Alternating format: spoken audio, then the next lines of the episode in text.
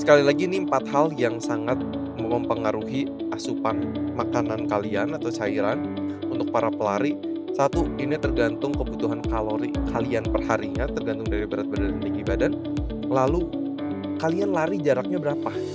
Nomor tiga, intensitas latihan. Kalian latihannya di zona heart rate berapa?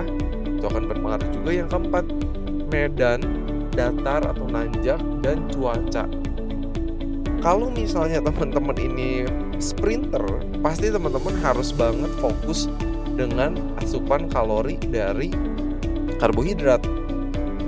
Kita karbohidrat itu sekitar 60% dari asupan kita, protein 15%, lemak 25%. Ini yang disarankan untuk uh, endurance athlete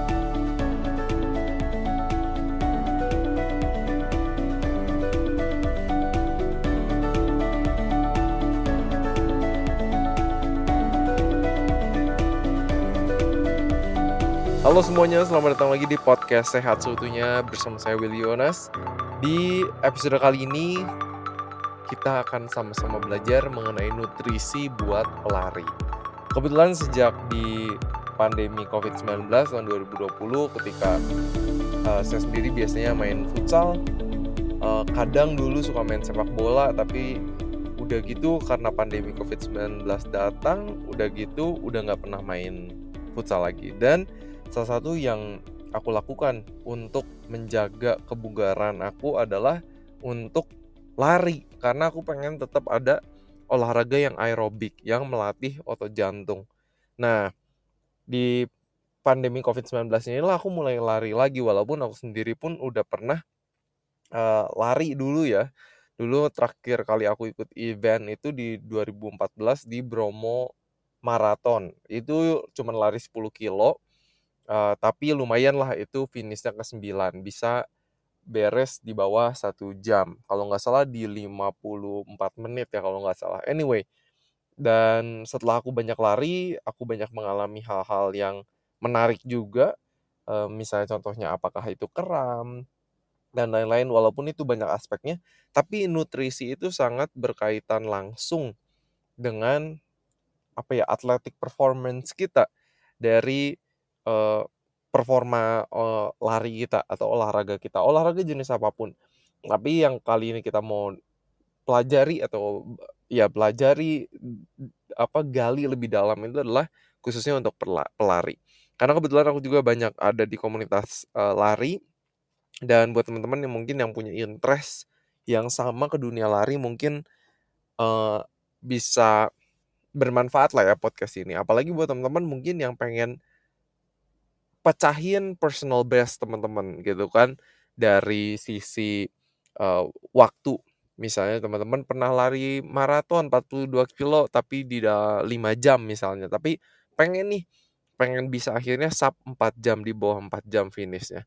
Tapi memang itu faktornya banyak uh, faktor latihannya latihannya seperti apa kalian juga perlu coach di situ. Tapi nutrisi ini penting. Ya kayak makanan ini kan bensinnya badan kita ya jadi bagaimana kita fueling badan kita itu sangat berpengaruh. Dan nanti kita akan lihat juga apakah kita ini marathon runner atau kalau misalnya kita cuma lari sprint, sprinter gitu kan itu akan akan berbeda. Nah, kita perlu tahu dulu nih kebutuhan kalori tubuh kita itu tergantung apa ya berapa banyak yang kita makan itu sangat tergantung empat hal dari empat hal nih buat para pelari. Contoh nomor satu itu tergantung oleh kebutuhan kalori per hari kalian. Nah, ini bisa dikalkulasikan dari berat badan kalian sekarang berapa, tinggi badan kalian sekarang berapa, itu ada rumusnya. Oke. Lalu nomor dua adalah kalian larinya berapa jauh? Karena ini pembakaran kalorinya kebutuhan bensin gitu kan, makanan, energi dari makanan yang kita makan itu akan sangat berbeda. Dan ini termasuk juga eh target kalian ya, mau lari maraton, mau lari ultra yang di atas 42 kilo, mau lari cuma 10 kilo, 5 kilo, itu akan berbeda dari jumlah asupannya. Karena kan kalau misalnya kita lari 5 kilo, ya pastinya nggak ngebakar kalori sebanyak orang yang lari 42 kilo. Udah gitu nomor tiga adalah intensitas latihan. Intensitas latihan ini sangat tergantung dengan heart rate kita. Ya. Jadi contohnya, kita ini lagi latihannya interval atau misalnya kita lagi latihannya easy run. Itu juga beda. Apakah kita perlu makan dulu sebelum latihan itu? Itu juga akan berbeda. Jadi ini tergantung zona heart rate kita itu di di mana target pas latihannya. Apakah ini untuk latihan VO2 max ya. Jadi itu akan intensitasnya tinggi dalam waktu yang lebih singkat misalnya. Ini tergantung program yang kalian ikuti juga. Dan udah gitu yang keempat dipengaruhi oleh medan dan cuaca tempat race.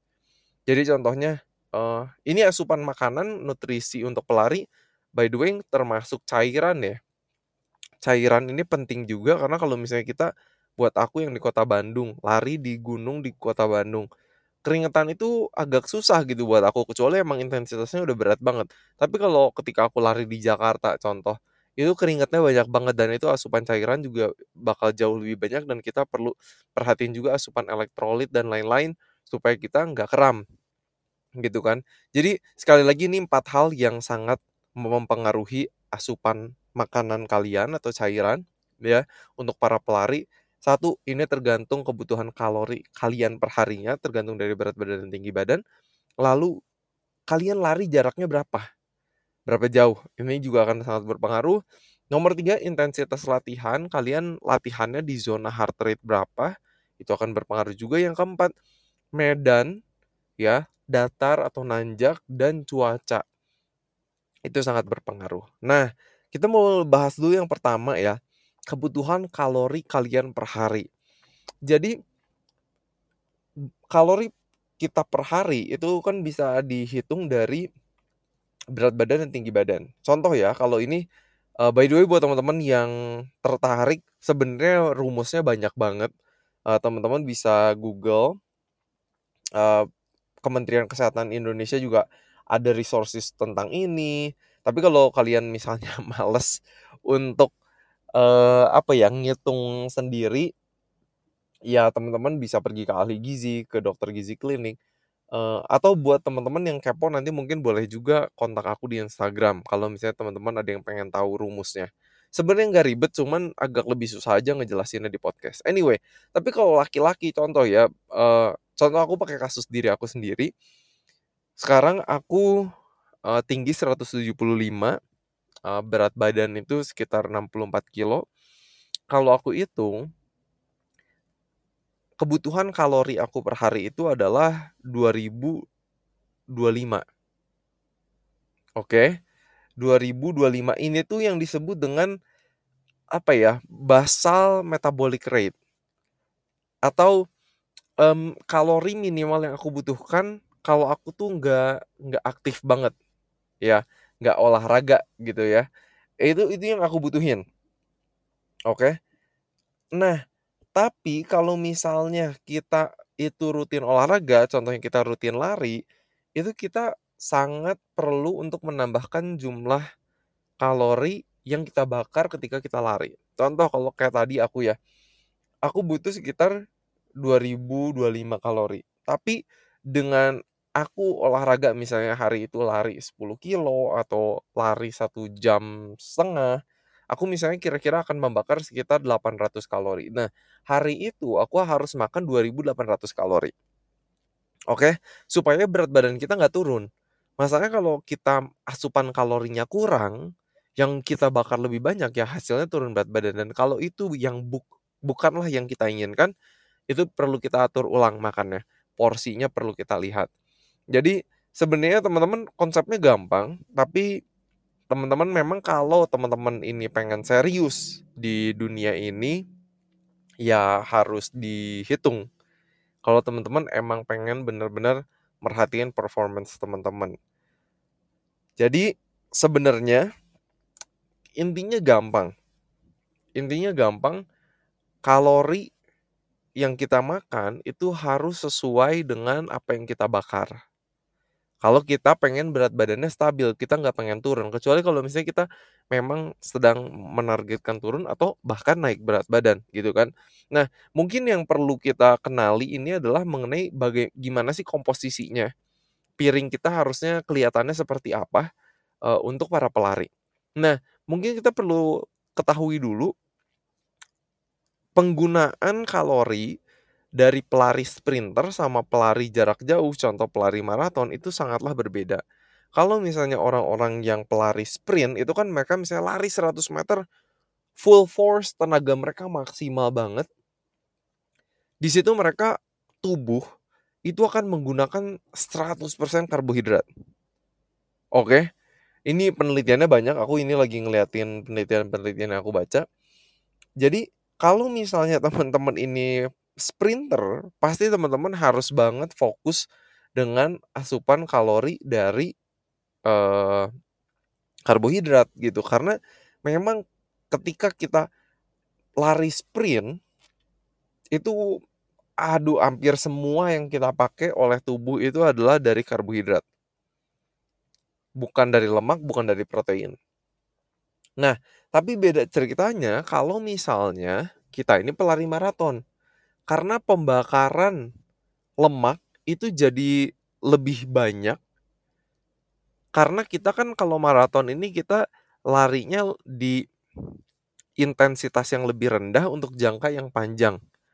Nah, supaya tubuh itu pintar banget gitu, supaya kita bisa efisien membakar lemaknya, mereka nambahin tuh, nggak bisa gitu kalau pakai glukosa semua atau pakai gula semua, pakai karbohidrat semua, nggak bisa. Jadi mereka harus lebih menggunakan lemak untuk sebagai sumber energi. Lemaknya dipecah akhirnya bisa jadi ATP dan itu yang akhirnya bisa menggerakkan otot-otot kita juga. Nah, oleh karena pengetahuan itu, kita perlu memperhatikan komposisi makannya. Selalu setiap kali kita makan, pastinya perlu ada sumber karbohidrat, protein, dan lemak. Itu udah harus pasti ada.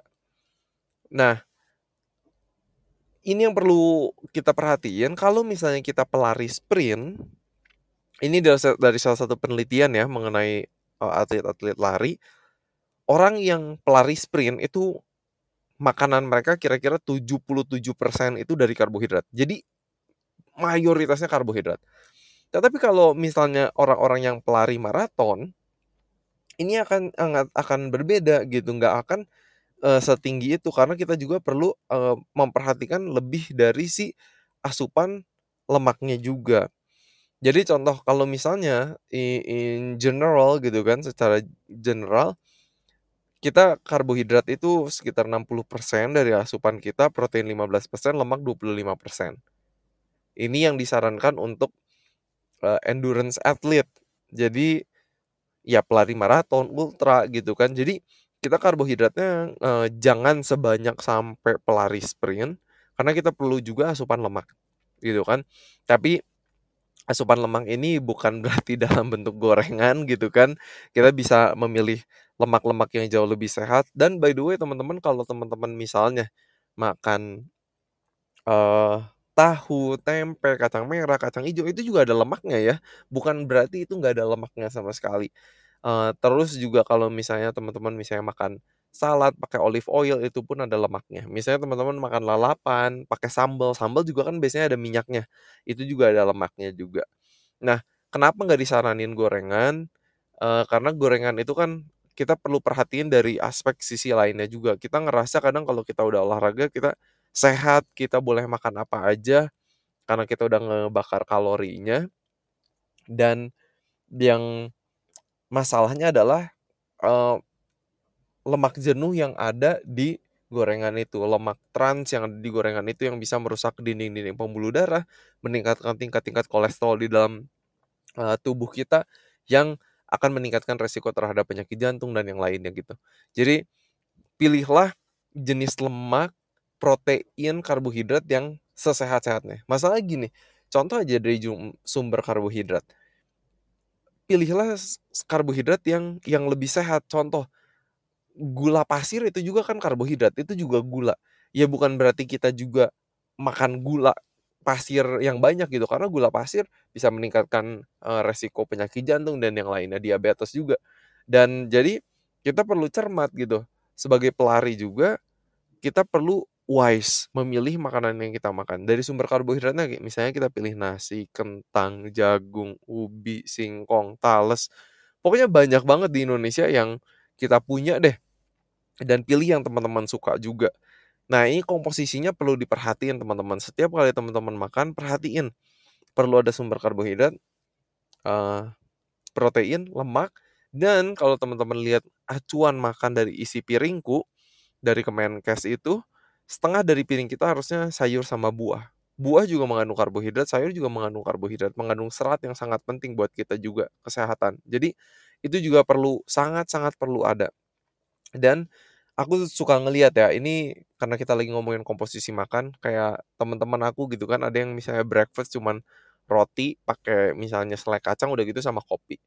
Uh, nggak komplit gitu, nggak komplit. Udah gitu mungkin juga itu tidak memenuhi takaran nutrisi yang memang dia butuhkan. Jadi uh, banyak banget sebenarnya yang masih belum perhatiin makan gitu. Mereka pokoknya asal kenyang, tapi tidak memperhatikan oh sayur buahnya harus ada. Oh uh, karbohidratnya harus lebih banyak misalnya karena uh, untuk fueling misalnya sebelum race. Itu itu perlu perlu diperhatiin. Oh iya by the way teman-teman, aku di sini cuma memberikan knowledge yang general karena sebenarnya soal nutrisi ini tuh uh, detail, cukup detail dan sangat personalized kalau misalnya udah ngomongin soal performa atlet. Nah, teman-teman kalau buat ada yang kepo uh, ya itu kalau saran aku coba pergi ke ahli gizi, dokter gizi klinik, uh, untuk tahu nih kebutuhan saya berapa, uh, makannya harus seperti apa, dan kalau misalnya ada yang tertarik juga boleh WhatsApp aku, aku dengan senang hati juga pengen sharing lebih banyak, lebih detail buat teman-teman yang tertarik. Uh, itu kesa dalam keseharian ya teman-teman, jadi ketika teman-teman makan itu teman-teman perlu memenuhi kebutuhan kalori per hari dan kalori yang dibakar ketika olahraga. Tapi kalau misalnya teman-teman udah mau race day, ini akan jadi hal yang berbeda juga. Karena kalau misalnya kita mau race day, teman-teman mungkin udah kenal ya dengan istilah carbo loading. Itu sebenarnya ada rumusnya juga. Ya. Jadi kita perlu makan sekitar 1 sampai 4 gram per kilogram berat badan dalam bentuk karbohidrat 1 sampai 4 jam sebelum endurance race sebelum kita lari maraton, ultra, itu perlu kita makan seperti itu. Nah, uh, itu banyak jadi teman-teman yang detailnya kalau buat yang lebih pengen tahu, uh, boleh hubungin aku ya, uh, untuk hal itu. Nah, ini juga soal protein juga sangat perlu diperhatiin, asupan protein kira-kira disarankan sekitar 15% dari asupan kalori total, uh, kalau mau dihitung berapa gram proteinnya itu uh, bisa ditargetin sekitar satu setengah kali berat badan dalam kilogram, ada yang targetin sampai dua atau lebih, uh, tergantung, uh, goal masing-masing juga. Karena protein ini juga sangat penting untuk, uh, apa ya, ngebenerin otot-otot yang ke-damage gitu kan setelah mereka training. Jadi asupan protein juga sangat perlu di diperhatikan. Nah, memang ini tuh soal nutrisi buat pelari itu harus di-adjust terus ya. Contoh yang seperti yang aku sempat mention di awal kalau misalnya teman-teman hari ini latihannya interval, uh, sama teman-teman latihannya easy run, itu juga akan akan berbeda, ya kan. Nah terus teman-teman, ini tips ya, satu buat teman-teman yang, endurance runner, asupan lemak juga kan penting ya uh, aku saranin bukan dalam bentuk gorengan gitu kan, tapi coba kita pilih yang lebih healthy fats. Kalau teman-teman misalnya makan gado-gado itu udah bagus banget sebenarnya. Uh, lemaknya dapat dari kacang tanah, terus kalau misalnya pakai tahu, pakai tempe itu juga akan dapat. Terus uh, selai kacang salah satu uh, opsinya alpukat, terus misalnya uh, kacang ijo itu juga salah satu sumber lemak yang bagus kalau teman-teman masih makan, uh, protein hewani itu juga ada lemaknya. Uh, itu itu sangat perlu ya lemak dalam, uh, asupan nutrisi bagi pelari endurance runner. Nah buat teman-teman yang mungkin udah akhirnya tahu nih ya kebutuhan kalorinya berapa, yang dia bakar per harinya berapa. By the way kalau teman-teman yang pakai sport watch, pakai merek apa pun ya Coros, Garmin, Sun Sunto, uh, pokoknya macam-macam apa aja yang teman-teman pakai gitu kan. Biasanya kalau kita lari, uh, mereka juga bisa mengkalkulasi berapa kalori yang dibakar sama teman-teman pas lagi lari atau hiking dan lain-lain gitu. Sebenarnya itu lumayan sih informasinya karena itu bisa memberikan sedikit gambaran gitu kira-kira berapa kalori yang terbakar itu perhitungannya juga dari heart rate-nya. Teman-teman bisa setelah itu cari tahu lebih banyak mengenai takaran porsi makan. Uh, mungkin itu yang aku akan bahas di episode selanjutnya mengenai porsi makan. Tapi paling enggak teman-teman di episode kali ini teman-teman bisa dapat gambaran dulu. Oh iya apa aja sih yang mempengaruhi kebutuhan nutrisi buat pelari? Nomor satu itu adalah dari kebutuhan kalori per hari kita berapa, udah gitu berapa yang kita bakar hari itu dan itu sangat tergantung dengan latihan yang kita uh, lakukan udah gitu intensitas olahraganya juga itu berpengaruh. Kita mau lari jaraknya berapa jauh dan udah gitu medan datar atau nanjak ya kan road running atau trail running cuaca tempatnya seperti apa itu harus diperhitungkan. Nanti di episode selanjutnya kita akan membahas mengenai takaran makan dan juga mengenai asupan cairan yang lebih detail. Semoga teman-teman mendapatkan bermanfaat semoga ini bisa memulai membuka wawasan teman-teman mengenai pentingnya nutrisi untuk bagi para pelari. Walaupun teman-teman mungkin bukan atlet yang serius, tapi teman-teman hobi lari penting juga untuk memperhatikan ini. Supaya teman-teman bisa mecahin rekor personal best teman-teman. Anyway, ini yang bisa aku bagikan. Semoga teman-teman mendapatkan manfaat dari sini. Seperti biasa, harapan saya semoga kita sehat seutuhnya.